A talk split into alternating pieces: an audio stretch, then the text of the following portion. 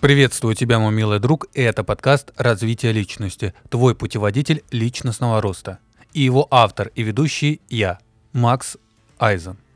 Сегодня мы с тобой поговорим о том, как найти свое любимое дело, определиться со своим предназначением и начинать творить, начинать приносить пользу людям и при этом расти. Ох уж этот тренд, который нам говорит о том, что нужно найти свое любимое дело. И если человек найдет свое любимое дело, он и дня не проработает. Я не буду ссылаться на источники, не буду ссылаться на успешных, известных людей, которые говорят такие так называемые прописные истины, но могу заверить тебя в одном точно. То любимое дело, то предназначение, о котором все так говорят, на самом-то деле найти нелегко. И чтобы к нему прийти, нужно пройти огромный, большой, тернистый путь. И не работать — это не значит ничего не делать, это значит получать кайф от самого процесса. В книге «Поток» Михаила Чиксентмихаи мы знакомимся с таким определением, собственно говоря, под которым и называется эта книга «Поток» — состояние потока, где человек начинает получать кайф от процесса. И чтобы это понять, чтобы прийти к этому пониманию, человек должен делать одно и то же дело каждый день много раз. И как только он начнет испытывать это состояние, только тогда можно говорить то, что он нашел свое предназначение и свое любимое дело. Любимое дело — это не значит, что дело всегда тебе будет приносить удовольствие. Любимое дело — это не значит, что оно не рутинно, это не значит, что ты будешь после него, точнее после того, как ты его не найдешь, фрустрировать. О чем идет речь? Перевожу абстрактные понятия на более элементарный пример. Вася, который желает найти свое любимое дело, желает найти свою любимую работу, не может определиться, для чего он создан, для чего он нужен этому миру. И чтобы ему определиться, какая все-таки профессия, какая деятельность заставит его входить в этот поток, от которого он будет получать удовольствие, ему необходимо, даже больше, не то чтобы необходимо, а важно использовать себя, даже не использовать, а испытать себя в разных направлениях. О которых мы с тобой периодически говорим.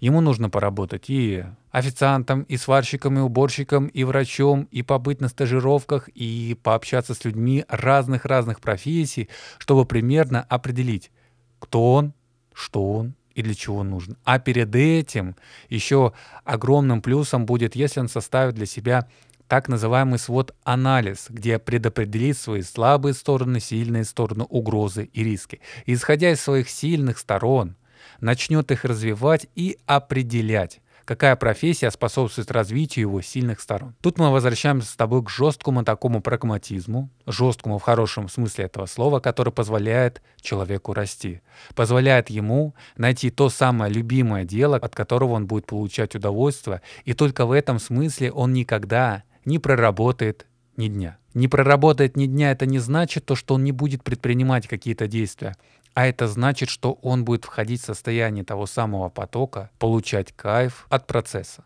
И иногда это может сопровождаться рутиной. Даже больше скажу, это всегда сопровождается рутиной. Ведь чтобы стать писателем, успешным писателем, ему нужно изо дня в день писать. А это сидячее положение. Это чтение множества литературы, и это всегда редактура текстов. Далеко, если со стороны посмотреть, не из приятных занятий, однако кто-то от этого получает огромное удовольствие. Кто-то получает огромное удовольствие, когда работает на заводе, работает на станке. Мне, кстати, тут недавно один из моих читателей в телеграм-канале, на который ты сможешь перейти по ссылке в описании этого выпуска, предъявил, что я считаю работу на заводе не работой, что на ней не нужно работать. И это не так, потому что люди, работая на том же самом заводе, работая на станке, тоже смогут найти свое состояние потока и тоже начать развиваться и расти.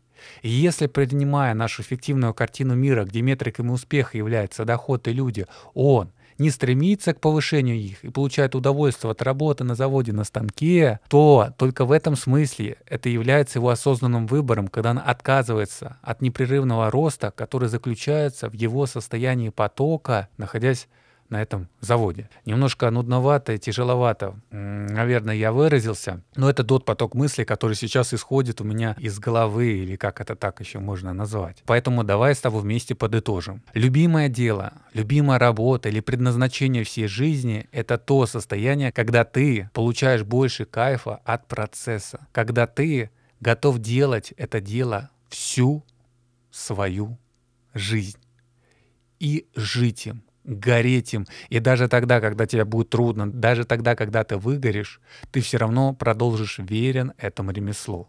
При этом не забывать то, что любая деятельность человека, как с научной точки зрения, так и с религиозной точки зрения верующего человека, направлена на помощь ближнему своему, на помощь людям. Ибо рост — это непрерывный процесс, и без людей он невозможен. Без блага для людей он невозможен. И только таким образом, когда ты понимаешь, то, что твоя деятельность, она направлена на людей и помогает им, и ты при этом еще получаешь удовольствие от процесса, твой рост неизбежен. Поэтому надо строго отделять любимое дело, предназначение жизни от того любимого дела и предназначения жизни, о котором все привыкли говорить. Ведь, чтобы его найти, нужно пройти испытания. Испытания, которые даруют тебе опыт. Опыт есть рост. На сегодня все. Я с тобой не прощаюсь, поэтому до встречи в следующих выпусках.